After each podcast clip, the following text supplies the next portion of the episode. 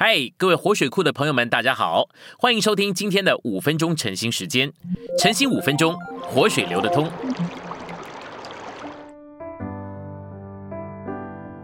第六周周四，今天有两处经节，都是出自《生命记》。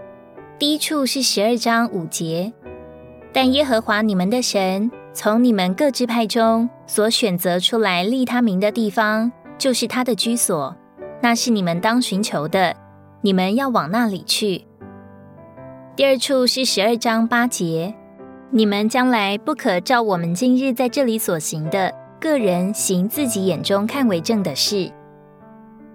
信息选读，在生命记三十三章二十二节，但被比作小狮子从巴山跳出来，但作为小狮子，为得着更多地土征战，地表征基督。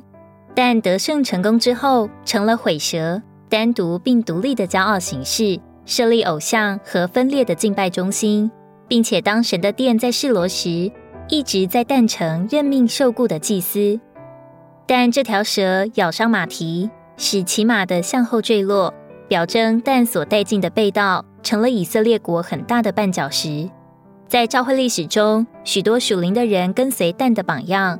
因而拦阻神的子民，使他们不能走神所命定的路。很多人用敬拜神为掩饰，好设立分裂的中心。有些人会说，为着敬拜神做这样的事有什么错？设立敬拜中心不比上电影院好吗？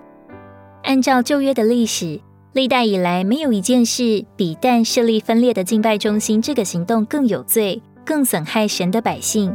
在生命记十二、十四、十五、十六章。神至少十五次借着摩西嘱咐以色列人，不可在他们各自所选择的地方献燔祭。他们奉命要到神为他的名和他的居所所选择唯一的地方去。十二章十三至十四节说：“你要谨慎，不可在你所看重的各地方献上燔祭，唯独耶和华从你的一个支派中所选择的地方，你要在那里献上燔祭，行我一切所吩咐你的。”摩西这位年迈慈爱的律法颁布者，再三将这事嘱咐以色列人。你若读那几章，就会看见摩西为这唯一的地方，就是神为他的名和他的居所所选择的地方，嘱咐百姓。神一再吩咐摩西发出这个嘱咐，原因乃是他顾到维持他子民的合一。以色列人进入美地以后，帐幕就是神的家，是在示罗。因此，示罗就是唯一敬拜神的中心。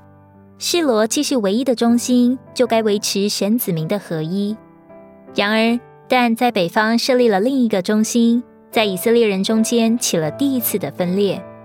虽然神是无所不在的，但是为着保守他子民的合一，神喜欢受限制。今天，多数基督徒像淡人一样，觉得可以随便设立另外的敬拜中心。士师记十八章三十节说：“但人就为自己设立那雕像。”这里我们看见，但人为他们自己做了一些事，他们不关心别的支派，因此他们被盗的源头乃是不关心他们的弟兄，不关心身体其他的部分，乃是被盗的源头。这种被盗在敬拜神的伪装下偷偷的进来。今天的原则也是这样，许多基督徒设立别的中心。不是为着赌博或跳舞，乃是为着敬拜神。虽然这事似乎很正面，事实上却是凭自己为自己而做的。每一个分裂的中心，都是为着某个人的私利设立的。这样的做法不仅引起分裂，也引起争竞。今天的晨兴时间，你有什么摸着或感动吗？欢迎在下方留言处留言给我们。